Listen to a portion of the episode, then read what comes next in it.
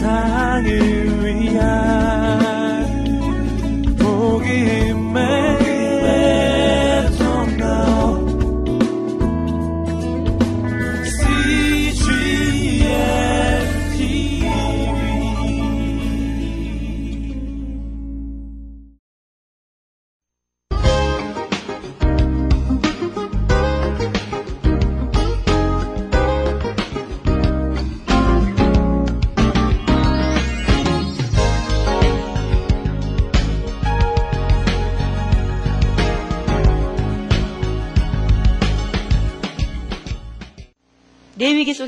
우리가 걸어가요, 안 걸어가요? 안 걸어가요. 레위기는 하나의 법전이에요. 가만히 있어요. 정체성 가만히 있는 거예요. 레위기. 그 다음에 뭐예요? 민수기. 민수기는요. 민수기는 가요 서 있어요.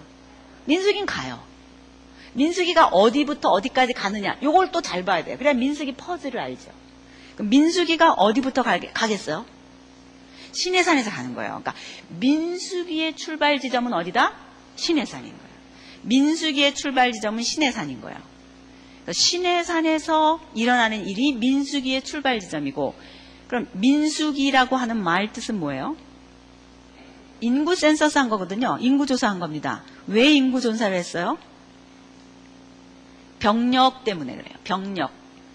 20세 이상 되는 군사로 나갈 수 있는 사람들이 몇 명이나 되는지 각 지파별로 세어야 이제 전쟁할 수 있기 때문에 그 어, 인구 센서스, 인구 조사한 이야기가 맨 앞부분에 나오기 때문에 그 부분의 그 목록 이름을 민숙이다. 이렇게 말한 거예요. 민, 백성 민자, 수, 개수할 숫자. 이렇게.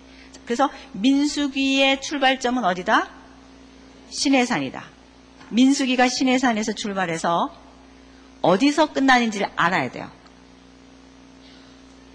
그런 게 좀 오리무중인 거예요, 우리가. 어디서 끝나냐면은 모압 평지에서 끝나요.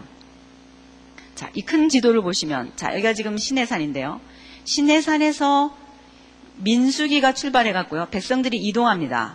이동해서 어, 광야를 지나서 에돔을 거쳐서 모압 암몬 오른쪽을 지나서 왼쪽에 아모리들이 있는 이 지형을 지나서 이 안으로 들어가요. 그러니까 여기서 멈춰요. 여기가 어디냐면 모압 평지라는 데요. 여러분 지금 어, 민수기 맨 끝에 성경을 열어보시고 신명기 맨 앞을 열어보세요. 그 장소가 어디인지 여러분 찾아볼 수 있을 거예요. 자, 민수기 맨 끝을 보세요. 지금 민수기 퍼즐이 끝에 어디서 끝나나 13절, 36장 13절 다 같이 읽어보실까요? 시작. 이것은 주님께서 여리고 건너편 요단강가 모압 평지에서 모세를 시켜 이스라엘 자손에게 말씀하신 명령과 규례이다. 이렇게 돼 있잖아요. 장소가 어디예요?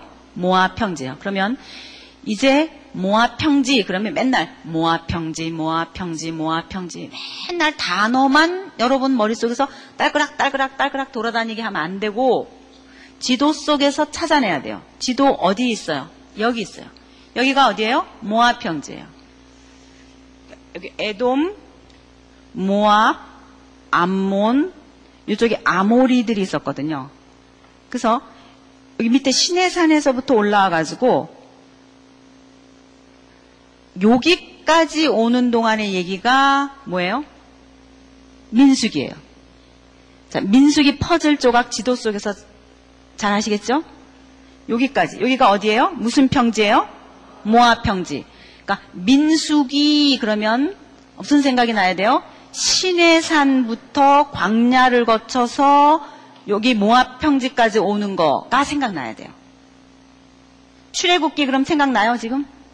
창세기 그럼 생각나요 지도 속에서? 민숙이 생각났죠? 창세기, 출애굽기, 레위기, 민수기까지 왔어요. 여기가 여기까지가 민수기예요. 그러니까 민수기에는 무슨 내용이 써 있을까 했더니 시내산에서부터 어디까지 오는 동안이냐면 광야를 거쳐서 가나안을 들어가기 위해서 여기까지 온 이야기가 무슨 이야기예요? 민수기예요. 그러면 민수기에서는 시간이 흘러갈까요? 안 흘러갈까요? 흘러가죠, 이렇게. 시간이 흘러가고 장소 이동도 있는 거예요. 그게 민숙이에요. 민숙이 다음에 뭐예요? 신명기. 신명기는 뭘까요? 신명기. 신명기에서 시간이 흘러갈까요? 안 흘러갈까요? 안 흘러가요. 왜? 신명기라고 하는 어, 그 성경은 무슨 말일까요? 신명기. 다시 새롭게 할 신. 명은 하나님의 말씀. 다시 하나님의 말씀을 새롭게 해서 주셨다. 그런 말이에요. 그거는 무슨 말인가 하면 광야 1세대가 에지트에서 나오다가 어디서 다 죽었어요? 가데스 바네아에서 다 죽습니다. 광야 1세대가.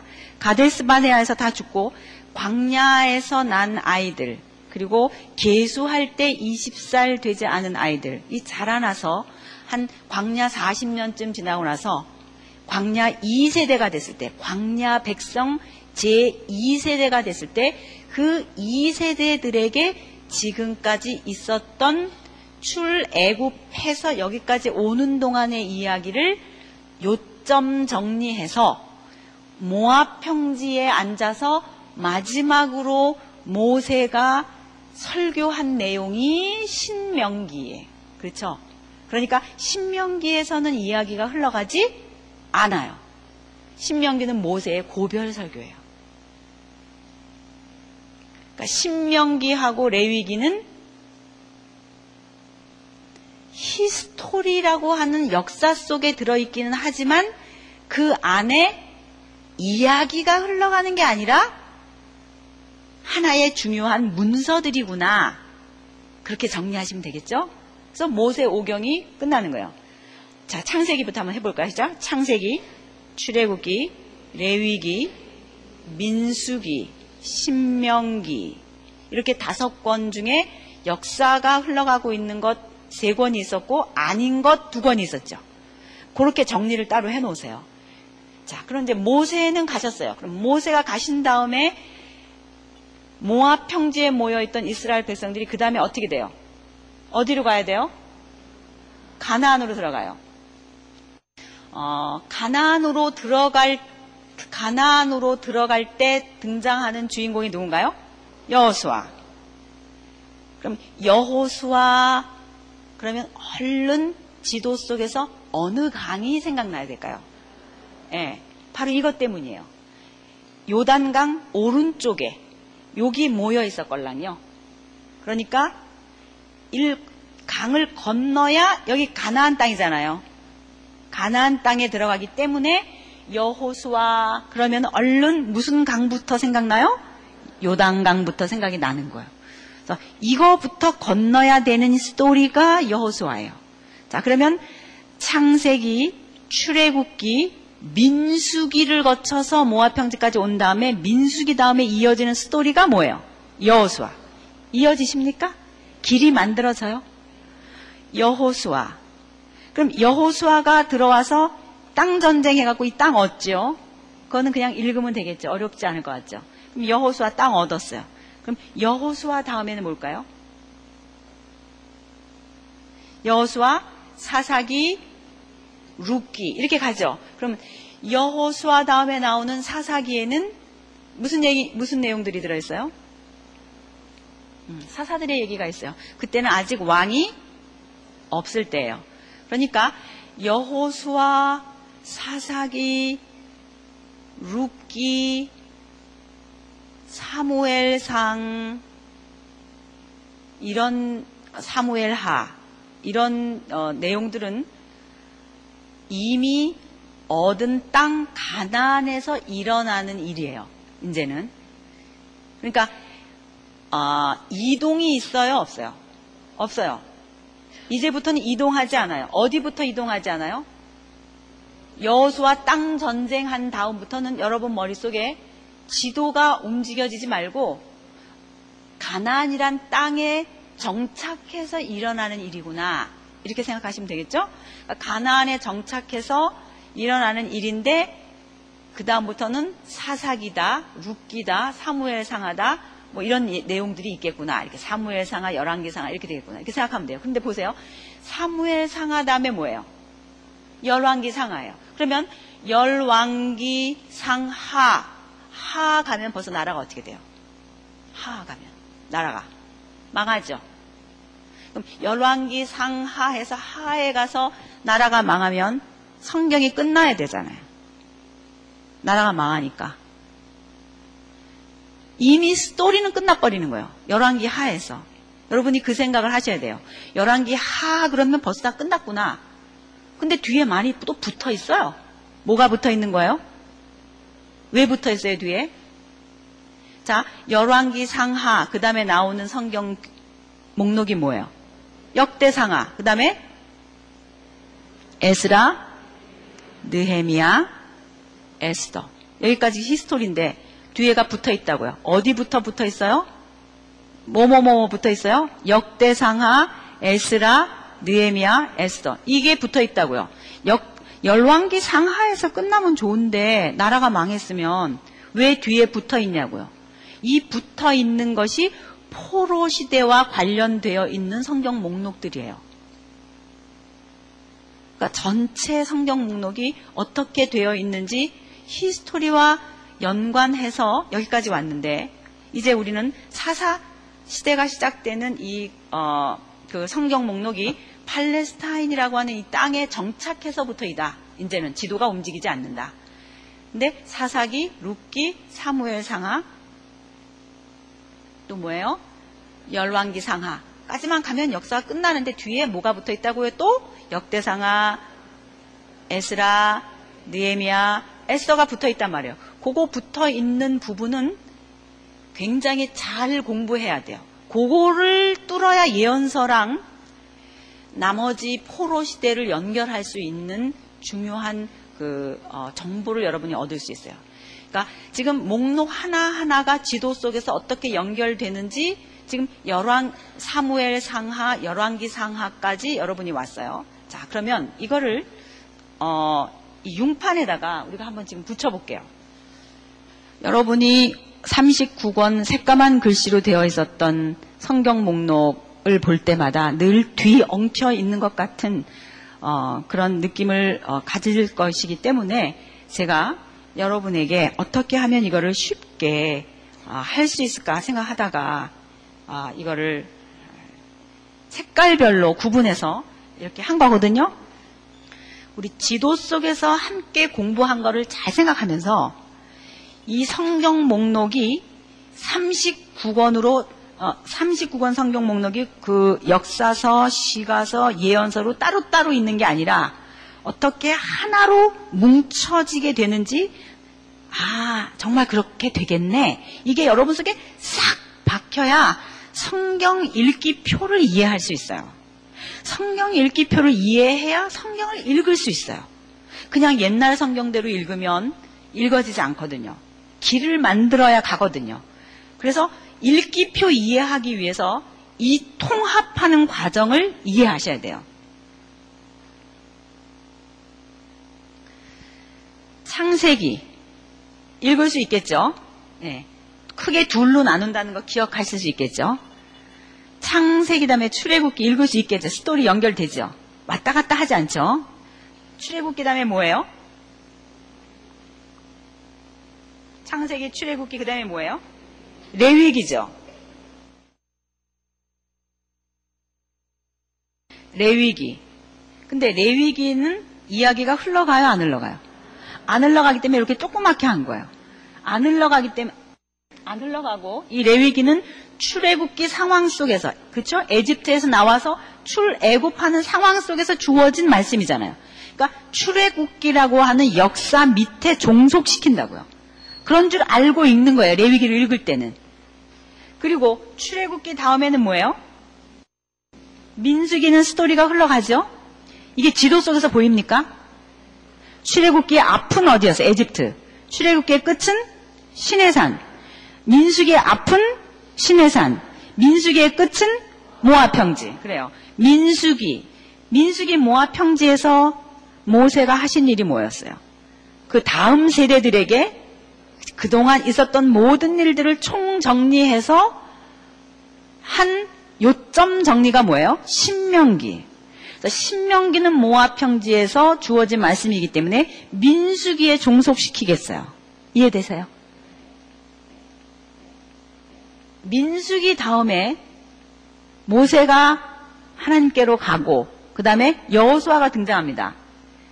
여호수아 맞죠? 그럼 여호수아는 땅 찾아 가나안으로 들어갔습니다. 땅 전쟁했어요. 땅을 얻었습니다. 여호수아 다음에 뭐예요? 사사기. 여호수아 다음에 사사기 읽는 거 문제 있어요? 없지 어렵지 않죠? 이거는 문제가 없어요. 이런 데는 하나도 어려운 게 아니에요. 사사기 다음에 뭐예요? 룻기예요. 그럼 룻기는 스토리가 사사기 다음에 이어지는 걸까요? 사사 시대 속에 일어난 일일까요? 그렇죠. 사사 시대 속에 일어난 일이기 때문에 이것도 사사기 밑에 종속시키려고 그래요. 어때요? 이유 있으세요? 없죠. 사사기 밑에 종속시키려고 그래요. 기도원 시대 때 일어난 일이기 때문에 사사기라고 하는 시대 그 기간 안에 들어간다 이 말이죠. 이때 일어난 일이기 때문에. 그러면 룻기라고 하는 것은 왜 성경 속에 이렇게 있을까? 시어머니와 며느리 사이에 에, 서로 사이좋게 고부간에 지내라. 그래서 주신 말씀인가? 왠지 그러면 조금 저급할 것 같죠? 룻기는 사사시대와 왕정시대를 잇는 고리예요. 누구를 등장시키고 하고, 등장시키고 싶어요, 룻기는? 맞습니다. 룻기는 누구를 등장시키고 싶어 해요? 다윗을 등장시키고 싶어 한단 말이에요. 여러분이 룻기를 볼 때 나오미 생각나면서 어머니 날 생각이 나면 안 돼요. 무슨 생각이 나야 돼요? 다윗을 출연시키고 싶어 하는구나, 성경이. 이렇게 생각해야 돼요. 다윗을 출연시키고 싶다고 하는 것은 사사 시대와 같은 시대가 아니라 무슨 시대로 접어드는 거예요? 왕정 시대를 바라보는구나. 이렇게 기억하셔야 된다는 거예요. 그럼 왕을 세우기 위해서 나타나는 성경 목록이 뭐예요? 사무엘 상하예요. 사무엘 상하의 주인공은 사무엘이죠? 다윗이에요. 다윗을 읽고 싶으면 열왕기 상하를 읽어야 돼요. 사무엘 상하를 읽어야 돼요. 사무엘 상하를 읽어야 돼요. 그래서 사무엘 상하에서 다윗이 출연해요. 그럼 이 흐름을 보세요. 사사기 다음에 룻기라든지 사무엘 상하. 지금 다윗을 등장시키려고 하는구나. 이렇게 흐름을 생각해야 됩니다. 사무엘 상하 지났어요. 사무엘 상하 다음에 열왕기 상하죠. 그럼 열왕기 상하에는 누구 이야기가 기록되어 있습니까? 왕들의 이야기죠. 누구부터 시작돼요? 솔로몬 왕부터 시작돼요. 지금 여러분 가운데 솔로몬이요 이렇게 말하신 분이 제 생각에 한 20%쯤 되시는 것 같아요. 그 말은 무슨 말이냐면은 왕정 시대 때의 맨 앞에 누구 얘기부터 시작하고 있는지 여러분 잘 모르신다는 거예요. 왕정 시대 열왕기 상 그러면 사울 왕부터 있는 게 아니에요. 누구부터 있어요? 솔로몬부터 있는 게 열왕기 상이에요. 아셨죠? 왕정, 그러니까 열왕기 상하는 솔로몬부터 시작해서 남방 유다가 어떻게 할 때까지? 멸망할 때까지. 그것이 뭐예요? 열왕기 상하예요. 자, 열왕기 상하의 퍼즐 앞부분과 뒷부분이 뭔지 아시겠죠? 사무엘 상하의 앞부분과 뒷부분이 어딘지 아시겠죠? 어디겠어요? 사무엘 앞은 누구 얘기가 나오겠어요? 네. 어떻게 다윗이 출연하는지가 나와요. 물론 이제 사울이 나옵니다.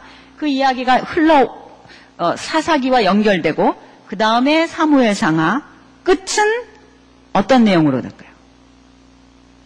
다윗이 다윗이 퇴장하는 거예요. 그렇겠죠. 다윗이 퇴장하는 거. 열왕기 상은 솔로몬이 등장하는 거. 사무엘 상하의 자 사무엘 상하의 퍼즐 앞부분과 뒷부분 지금 머릿속으로 얼른 생각해 보세요. 생각나요? 나요? 사무엘 끝이 뭔지 생각나요? 열왕기 앞이 뭔지 뒤가 뭔지 생각나요? 퍼즐이 맞을 것 같아요? 다 떨어져요? 맞아요? 자, 그럼 여기까지 왔어요. 그러면 구약이 사실은 문을 닫아야 된다고요. 나라가 망했으니까. 근데 나라가 망했는데도 하나님은 계속 말씀하시고 싶은 게 있으신 거예요. 그러니까. 계속 말씀하시고 싶은데 그게 뭔가 그랬더니 뭐예요? 역대상하요. 근데 여러분 보세요. 역대상하하고 열왕기상하는 내용이 어때요? 열왕기상하도 왕들의 이야기이고 역대상하도 뭐예요? 왕들의 이야기예요. 근데 이 왕들의 이야기인 열왕기상하와 역대상하가 왜 두 권이냐 이거예요. 왜 두 번 반복되냐는 거예요. 마치 마태, 마가, 누가, 요한복음, 사복음서가 예수님의 행적을 똑같이 그리듯이 그런데 네 가지의 그 관점을 다 수용해서 성경이 이 정경으로 받아들여지듯이 구약에서 열왕기 상하와 역대 상하가 왜 두 똑같은 이야기인 것 같은데 두 가지가 다 받아들여지고 있는가라고 하는 것이 이제 이 이후 우리가 풀어야 할 숙제예요.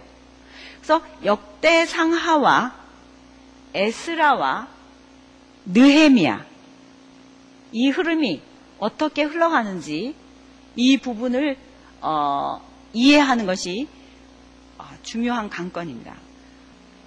그러니까 창세기에서부터 어, 열왕기 상하까지 한 권 한 권의 히스토리가 흘러가고 있는 내용들은 여러분이 이해되시죠? 여기까지는 이렇게 흘러가는구나. 여기까지는 아시겠죠?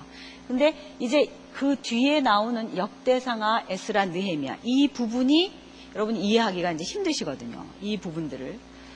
어, 그러면은 우선 이 역사 속에 끼어 들어갈 수 있는 성경 목록을 한번 끼워 넣어 볼게요, 제가. 우선 이 속에서 다섯 권 자리를 한번 찾아볼까요, 우리가? 뭐뭐 있었어요? 시가서. 우선 욥기 있었죠. 욥기는 어디다 넣으면 좋을 것 같아요? 창세기에 넣으면 되겠죠. 왜냐하면 족장 시대를 배경으로 하고 있는 성경이거든요. 여러분 아시죠? 그러니까 창세기에다가 이렇게 붙여놓는 거예요. 창세기 족장 부분, 족장 시대의 배경으로 하고 있는 성경 목록이구나. 따로 생각하면 돼요. 근데 이 욥기는 이렇게 쭉 흘러가고 있는 구약의 스토리와 연결이 됩니까? 안 됩니까? 스토리가. 안 되죠? 욥기 얘기하고 아브라함 얘기 쭉 앞으로 흘러가서 나라 세우고 다윗 얘기 나오고 왕들의 얘기 나오는 거하고는 관계가 없잖아요. 관계가 없지만 이것이 언제 쓰여졌냐 그랬을 때는 족장 시대에 쓰여졌기 때문에 아 그렇구나 생각하고 이건 읽으면 돼. 이거는 따로 읽으면 돼요. 이거야말로. 이거는 맨 앞에 읽어도 좋고 다른 어, 시가서들과 읽어도 좋고 맨 끝에 읽어도 좋고 그렇다는 것만 알고 욥기는 읽으면 돼요. 이렇게 붙이면 될까요? 떼어놔야 될까요? 떼어놔야 되겠죠. 왜냐하면 스토리가 연결되는 게 아니니까. 그래서 이렇게 떼어놓은 거예요. 그 다음에 시편은요. 그렇죠. 시편은 누구의 시편이라고 말해요? 다윗의 시라 그래요. 그렇기 때문에 어디다 놓으면 될까요? 사무엘 상하에다 놓으면 되겠죠. 그러니까 사무엘에다 놓는데 붙일까요? 뛸까요? 붙이면 좋겠죠. 왜? 이 이야기가 두 개가 어떻게 되어 있어요? 연결되어 있는 이야기잖아요. 그래서 이렇게 붙여놔 본 거예요. 그 다음에 잠언 전도 아가서는요. 누구의 글이라 그래요? 솔로몬의 글이라 그래요. 그럼 이건 어디다 두면 될까요? 사무엘에다 두면 될까요? 그렇죠. 열왕기에다가 두면 되겠죠. 열왕기 그것도 상. 그렇죠? 솔로몬 이야기가 열왕기 상에 나오거든요. 그러니까 열왕기에다가 솔로몬 글들을 여기다 이렇게 놓으면 돼요. 여기까지 안 어렵죠? 시가서 다섯 권이 이렇게 끼어 들어가는구나. 이렇게 알면 되겠죠. 그 다음에 예언서도 쉬워요. 자, 예언서도 자, 예언서는 전부 몇 권이 있었습니까? 17권.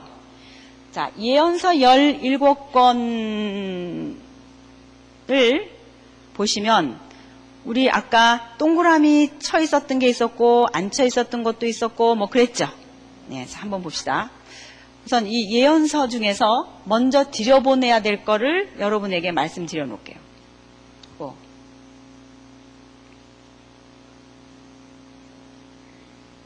자, 이렇게 있는데, 어, 이 17권 이름 하나하나가 한자어예요? 지명 이름이에요? 사람 이름이에요? 네. 오, 사람 이름이구나. 인제 알았네. 그런 분들 계실 거예요, 아마. 이사야에서부터 말라기까지 전부 다, 다, 누구 이름이에요? 사람 이름이에요. 창세기, 사람 이름이에요? 아니에요. 출애굽기, 사람 이름이에요? 아니에요. 그런데 예언서 모든 목록들은 전부 다, 다 뭐예요? 사람 이름이다, 이 말이에요. 말라기, 마지막 말자에다 올레자. 그러니까 말라기는 창사, 창세기, 말라기 그런 것처럼 그런 건가 보다. 그렇게 생각하는 사람도 있더라고요. 그게 아니라 말라기도 뭐예요? 사람 이름이에요. 이사에서부터 말라기까지 우리가 그렇게 힘들어하는 이 예언서 한 권 한 권 다 사람 뭐예요? 이름이에요. 사람 이름이니까 이분들 한분한 분이 다 이때 어디선가 사셨다 이 말이에요. 그쵸? 근데 만약에 이사야는 여기 사셨고 에스겔은 여기에 사셨고 아모스는 여기 사셨고 나훔은 여기 사셨고 막 이렇게 하나하나가 다 다르고 복잡하면 얼마나 어렵겠어요. 그런데 다행히도 너무나 다행히도 보재기 두 개만 있으면 돼요. 보재기 두 개. 자, 이제 여러분이 머릿속에서 보재기를 두 개를 꺼내세요. 그래서 왼쪽에 보재기 하나 놓고 오른쪽에 보재기 하나 놓으세요. 그리고 왼쪽에다가는 요 동그라미 쳐져 있는 에스겔, 다니엘, 학계, 스가리아, 말라기 요 동그라미 친 거 다 쏙쏙쏙쏙다뺀 다음에 거기다 집어넣으세요. 뭐뭐뭐뭐 집어넣어요? 다 한번 해보겠어요. 시작. 에스겔, 다니엘, 학계, 스가랴, 말라기 전부 몇 권이에요? 다섯 권을 왼쪽 보재기에 넣어 놓으세요. 넣었어요? 뭐뭐뭐였어요? 눈 감고 해보세요. 시작. 학계, 스가랴, 말라기를 보재기에 넣었어요? 싸세요 지금. 좀 했어요? 한 덩어리 됐죠? 어, 한 덩어리 된 거예요. 여기 옆에다 놔두세요. 그 다음에 이제 오른쪽 보재기 꺼내세요. 나머지 전부 다, 다, 우르르 모으세요. 이거는 어느 신이야? 이거, 어디, 그런 거 하나도 없어요. 우선, 우선 지금 이 순간은 다 12개를 모아서 이쪽 보재기에다 집어넣으세요. 넣었어요? 쉽죠? 이것도 어려우면 안 되죠. 다 싸세요, 보따리. 그럼 여기 지금 몇 권 있어요? 12권. 이쪽 보재기에 몇 개 있어요? 다섯 권. 근데 이쪽 보재기에 있었던 거는 동그라미 쳐 있던 거고, 이쪽은요, 동그라미 안 쳐져 있던 거고. 그럼 동그라미 쳐져 있어 있었던 것은 뭐라 그랬어요, 아까? 포로 시대 거예요. 안 쳐진 거는. 포로 시대 아니고 출애굽 시대예요. 민수기 시대예요. 여호수아 시대예요. 사무엘 시대예요. 열왕기 하시대예요, 그것도. 뭐예요? 열왕기 하시대. 쉽죠? 이 열두 권은 전부 어느 시대라고요? 열왕기 하시대. 자, 예언서 열일곱 권 일단 정리했습니다. 하나는 어느 시대예요? 포로 시대 몇 권? 뭐뭐라 그랬어요? 에스겔, 다니엘, 학계, 스가랴, 말라기. 그 다음에 열두 권은 무슨 시대예요? 열왕기 그것도 하. 열왕기 하 시대예요. 그러면 열왕기 하 열두 권 여기다 이렇게 썼거든요. 제가 열두 권 이렇게 쓴 거예요. 이거 어디다 두면 되겠어요? 여기다 두면 되겠죠? 여기다 넣어도 되고 여기다 넣어도 되고 그쵸? 역대 마찬가지니까 역사 맨 끝나, 끝나는 그 열왕기 하 내용이나 다 역대하 내용이나 다 들어있으니까 이 여기다 집, 집어넣었어요. 이렇게. 우선 정리됐어요? 12권 들어갔어요. 요거 다섯 권 남았죠? 요거 다섯 권 남은 거는 어떻게 집어넣으면 될까? 그거를 이해하려면 제가 이야기를 좀 해드려야 돼요. 조금 이야기를 할게요. 어, 제가 지금 무슨 얘기까지 했냐면 성경 목록이 역사가 흘러가는 순서를 따라 쭉 이렇게 맞춰놓고 역, 사가 흘러가는 대로 쭉 맞춰놓고 보니까 이 성경 목록이 결국은 요렇게 요렇게 요 정도만 진짜 흘러가는 성경 목록이구나 그런 걸 알았어요. 근데 어디서 걸렸냐 우리가 왜 똑같은 게 두 개냐? 왜 하나님 이걸 허용하셨냐 이거예요. 왜? 그것이 이 뒷부분 포로 시대와 그 다음에 신약으로 연결되는 신약의 목록들이 해결되게 하는 열쇠예요. 왜 그런가? 그거를 이해하기 위해서는 에스라를 알아야 돼요. 누구를 알아야 돼요? 에스라를 알아야 돼요. 여러분 어, 역대상 1 역대상 어, 하 역대하 맨 끝에 36장 한번 열어봐 주시겠습니까? 36장 22절, 23절 페르시아 이야기가 그 고레스 왕 얘기가 나오죠? 네. 그 다음에 에스라 그 옆에 있죠 에스라 1장 1절에서 한 3절 1절, 2절, 3절 쭉 보세요. 어때요? 두 내용이 어때요? 똑같죠? 자, 이 역대상하는 에스라가 썼거든요. 그러니까 에스라는 누가 썼어요? 에스라가 썼어요. 역대상하도 누가 썼어요? 에스라가 썼어요. 그러면 역대상하와 에스라는 두 개가 붙어 있는 것 같아요? 떨어져 있는 것 같아요? 붙어 있는 것 같죠? 붙어 있는 것 같죠? 그러면 에스라라고 하는 사람이 이 시점에 어떤 의의를 가지고 있는 사람인가? 이거를 이해해야 돼요. 그 이야기를 하려면 제가 옛날 얘기를 해드려야 돼요. 여러분, 우리는 포로 시대 성경 목록들 에스겔, 다니엘, 학계, 스가랴, 말라기 뭐 이런 목록들을 보면은 다 평면으로 이해해요. 그냥 포로 시대나 보다 전체가 다 이렇게 생각하거든요. 그런데 여기서 조심해야 될 점이 뭐냐면 포로 시대에도 동네가 둘이 있어요. 하나는 뭐냐면 바벨론의 포로 잡혀가게 된 멸망기 초입세에 일어난 일이 있고요. 그 다음에 바벨론도 또 멸망해가지고 페르시아의 지배 밑에 들어가는 그 다음 시기가 있어요. 근데 에스라 있잖아요. 에스라는 바벨론 포로 잡혀갈 때 있었던 인물이 아니에요. 에스라는 언제적 사람이냐면은 BC 458년 때 돌아온 사람이에요. 남방 유다가 멸망한 게 BC 587년이에요. 약 BC 6세기에 해당하는 때거든요. 그런데 에스라가 포로로 잡혀간 후에 한 5대손쯤 지났을까? 남방 유다가 멸망하고 나서 생각해 보세요. 406, 한, 한 100, 587년, 그러니까 약 600년대에서 458년쯤 빼면 약 한 150년쯤 더 지나죠. 한 그 정도쯤 지나고 나서 태어난 사람이 에스라예요. 이 시점에서 여러분이 성경 목록을 어, 이해하시기 위해서 이 역사의 공간성을 이해해야 돼요. 에스라라고 하는 사람은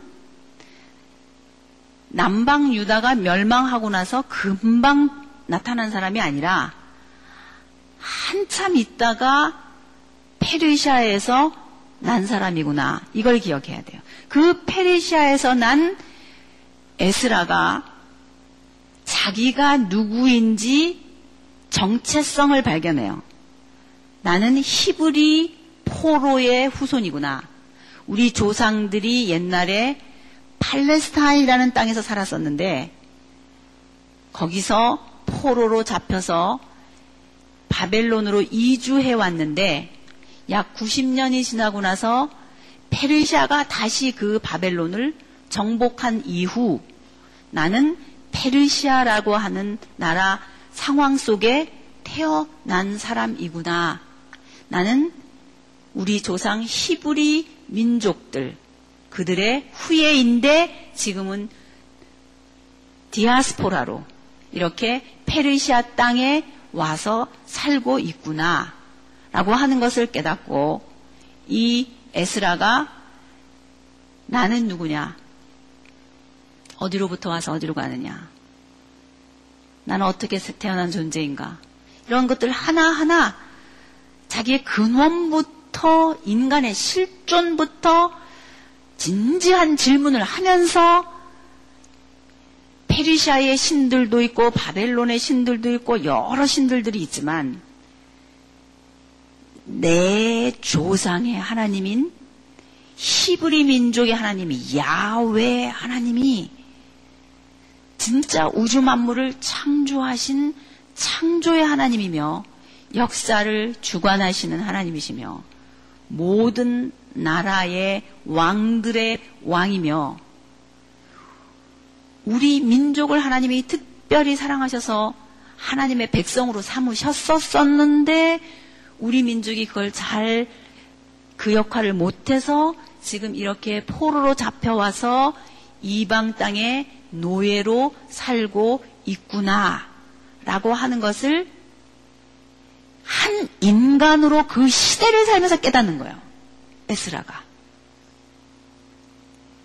에스라라고 하는 사람 그 인생 한 토막, 그 토막 속에 자기 전 실존, 인생이 뭐냐, 내가 누구냐, 창조부터 그거를 깨닫고 나의 진정한 뿌리는 창조주 하나님이신데 이 세상 가운데는 우주 만물을 창조하신 창조의 하나님을 계시해 내고 있는 민족이 히브리 민족밖에 없구나. 그게 참이다. 그거를 깨닫고 그 사실을 자기화해요. 자기 몸 안에 내가 페르시아의 종속된 민족의 후예로 이 땅에 살고 있지만 나를 지으신 이는 히브리 민족의 하나님이고 나는 그 하나님이 어떤 경륜과 역사를 가지고 이 민족을 들어 쓰시려고 했으며 지금은 이런 상태 속에 있구나. 지금 우리 민족은 팔레스타인의 성전을 재건하겠다고 저렇게 가 있는데 성전 재건해서 지금 저렇게 어, 어 돌아온 포로들이 포로들이 다시 도, 되돌아가서 팔레스타인에서 살고 있는데 나는 지금 이, 어, 이, 그, 페르시아의 지배하에 이곳에 있구나. 이제 자기를 본 거예요. 그리고 분연히 일어나서 하나님의 말씀을 모세 오경을 통해서 깨닫고 창조주 하나님을 배우고 그리고 자기의 역사성을 알고 그 민족이 어떤 상황 속에 있는지를 알고 분연히 일어서서 다시 아까 제가 말씀드린 우루 있었잖아요. 우루 그 지역. 거기서부터 다시 마치 아브라함이 갔던 그 길, 아까 우리 지도 속에서 했잖아요. 그 길을 따라서 다시 팔레스타인으로 되돌아와서 그 돌아와서 성전을 짓고 인, 성전을 다, 이미 돌아왔을 때는 성전을 다 짓고 있었어요. 그 돌아온 사람들의 이야기들을 기록하고 누구누구 돌아왔는지, 그동안 무슨 일이 있었는지, 성전 맨 처음에 짓기 위해서 돌아온 사람들은 어떤 어떤 사람이었는지 와서 다 리서치합니다. 그거를. 조사해서 그것들을 하나하나 다 정돈해요. 뭐냐면, 나라가 주권을 잊어버리고 바벨론 포로로 잡혀간 이후 기록 없이 떠돌아다닌 유다 지파들의 이야기들을 문서화해서 써놓은 것이 역대 상하 그리고 에스라다 이 말이에요. 열왕기 상하는 창세기에서부터 흘러내려오는 역사에 이스라엘 나라가 멸망하는 끝부분에 붙어 있는 게 위치라고 한다면 역대상하는 에스라라고 하는 사람에 의해서 지금까지 이렇게 흘러내려온 역사를 총 정리해서 하나의 작품으로 역대상하 속에 집약시켜 놓습니다. 즉, 처음부터 쭉 말하고 싶지만, 창세기, 출애굽기, 레위기 쭉 말하고 싶지만 너무 기니까 그 얘기를 다 말하지 않고 족보 형식으로 줄여요.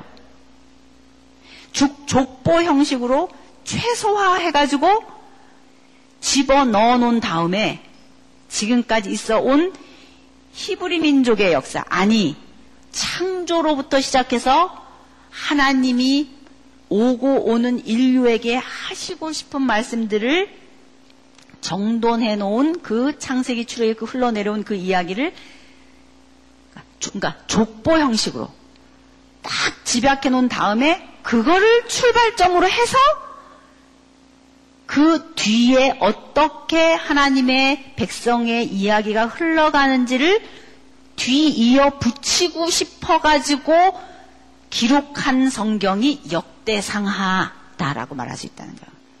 여러분 역대상 1장을 열어보시기 바랍니다. 지금 역대상 1장 1절을 보시면 거기는 열왕기 상처럼 솔로몬의 이야기가 나오는 게 아니라 누구 얘기가 나와요?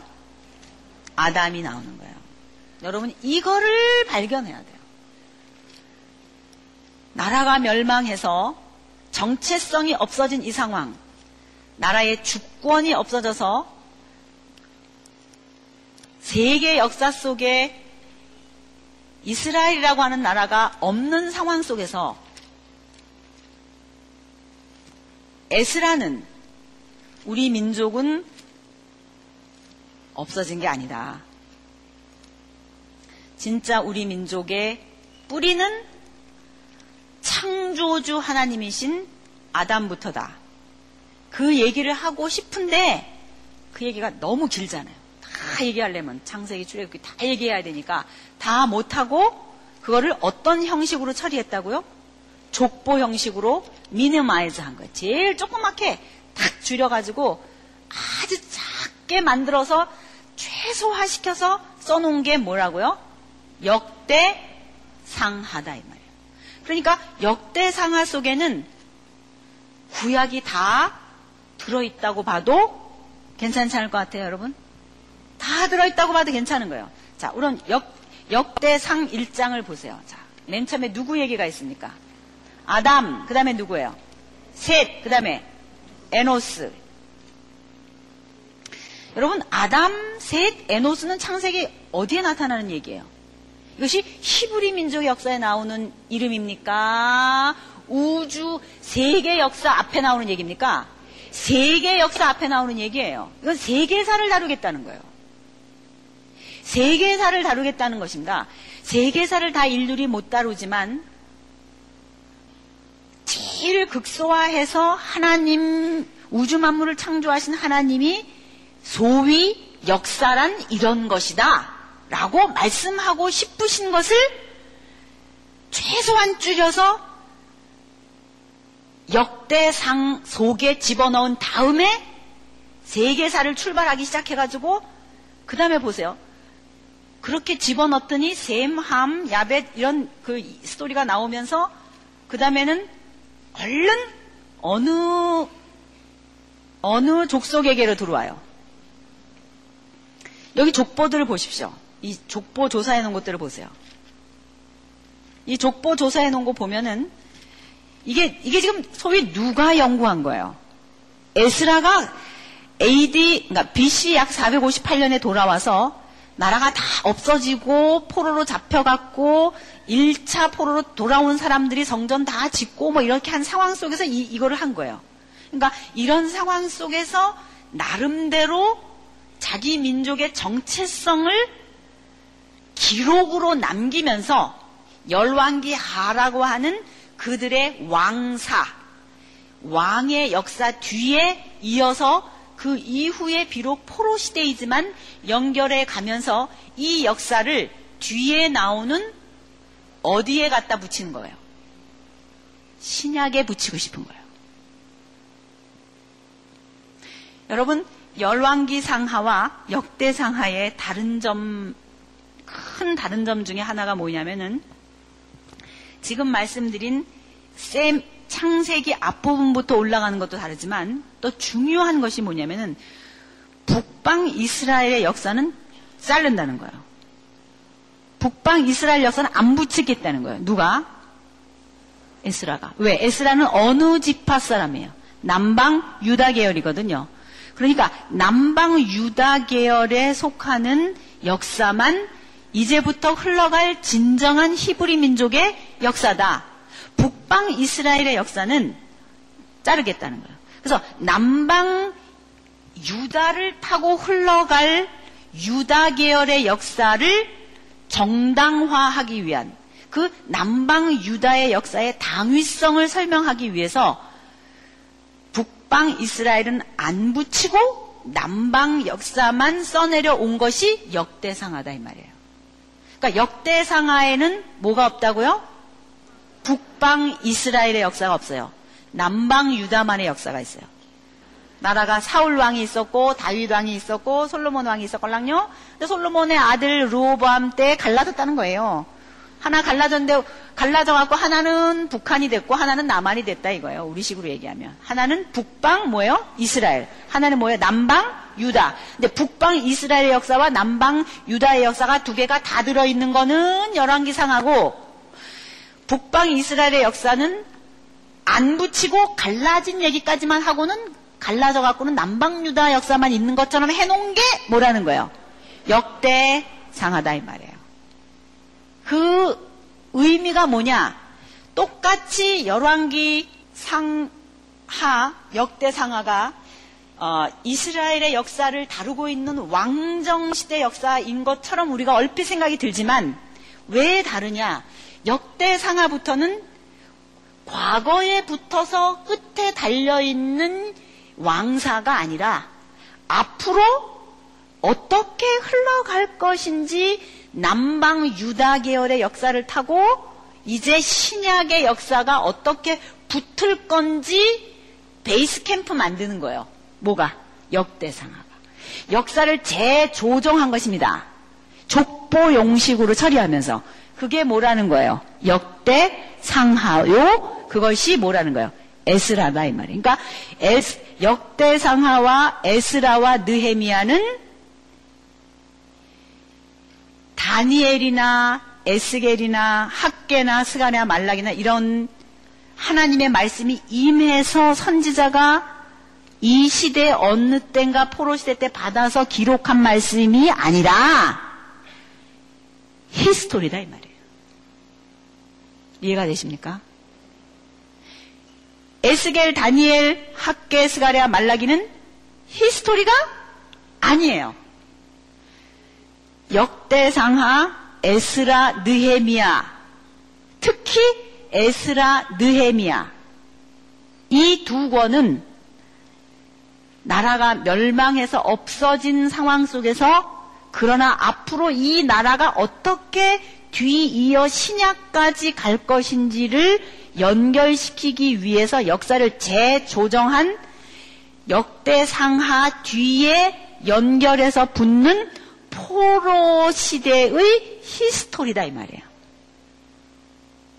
그러니까 이거는 뭐예요? 역사서다 이 말이죠. 그러니까 초록색인 거죠. 이거는. 그리고 에스더서는 바로 이 에스라 시대, 에스라 시대 페르시아 시대거든요. 에스라가 이 페르시아 시대에 일어난 일인데 저기 그러니까 에스라는 팔레스타인으로 되돌아와서 종교개혁 일으키고 백성들 말씀 가르치고 하면서 팔레스타인을 중심으로 한 이야기가 써 있는 거라면 에스더는 이 시기 어느 때 일어난 일인데 장소는 팔레스타인 예루살렘이 아니라 어딘 거예요? 페르시아인 거예요. 페르시아. 다시 할게요. 에스더는 어느 시기예요? 에스더가 에스더가 일어난 에스더 사건이 일어난 때는 에스라 시대 에스라서가 다루고 있는 그 시대다 이 말이에요. 마치 룻기가 사사기 시대에 다룬 다룬 이야기였잖아요. 그 시대 속에 일어난 일이었잖아요. 그런 것처럼 에스라 시대 속에 일어난 일이 뭐라는 거예요? 에스더예요. 그러니까 에스라가 458년에 돌아오기 전 돌아오기 몇십 년 전에 에스더 사건이 페르시아에서 있었어요. 아마 모름지기 에스라가 에스더 사건을 페르시아에서 경험했을 거예요. 에스더 사건 있고 나서 팔레스타인으로 돌아왔거든요. 에스라는 458년에. 그렇기 때문에 이 에스더 사건은 에스라 시대에 일어난 일인데 장소는 어디다? 페르시아다. 에스라 사건은 장소가 어디다? 팔레스타인이다 이 말이에요. 예루살렘 성전을 중심으로 해서 이제 일어나는 일이 일어나는 일을 기록으로 정리한 거거든요. 그러니까 에스라는 어, 자기가 경험하지 않았었던 것도 기록했어요. 자, 지금 1, 1장을 한번 열어보세요. 에스라서 1장. 에스라서 1장을 보면 고레스가 칙령을 내려서 너희 나라로 다 돌아와서 너희 신에게로 들어가라 라고 하는 이야기로 시작되죠. 역대하 맨 끝하고 연결되잖아요. 똑같이. 그렇죠? 이 이야기가 어떻게 그 다음에 연결되느냐 이거죠. 나라가 멸망해갖고 포로로 잡혀갔는데 페르시아가 고레스를 통해서 다시 너희 나라로 돌아가라 이렇게 한 이야기를 갖고 여기 지금 스카시테프처럼 붙여놓는 거예요 두 개를. 그러면서 뒤에 보세요. 유다 포로가 예루살렘으로 돌아와서 포로 포로에서 풀려난 사람 누구 누구 누구 누구 누구 누구 누구 쭉 얘기 있죠 이름. 사람 이름들 쭉 있죠. 그리고 3장쯤에 보세요. 성전을 다시 어떻게 한대요? 성전을 어떻게 한대요? 재건하죠. 성전 재건하는 얘기가 있어요. 이거는 BC 516년 이런 때 일어난 일이거든요. 에스라는 458년에 돌아와요. 자기보다 더 앞에 일어난 일인데 써놓은 거예요. 왜 그럴까요? 역사가거든요. 사기를 정리해 놓은 거거든요.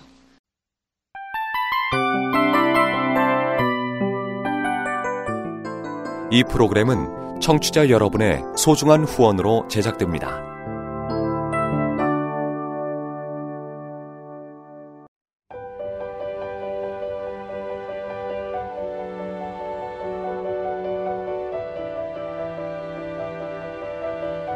세상에는 수많은 교회들이 있지만 더 깊이 있는 말씀 강해를 찾기 위해 크기로만 교회를 선정하지 않습니다. 보다 좋은 영적 콘텐츠를 더 많이 나누기 위해 방송비를 받지 않습니다. 1년 365일 복음만 전하고 싶어서 우리는 광고를 하지 않습니다. 온누리의 복음을 땅끝까지 CGN TV와 함께 땅끝 성교사가 되주세요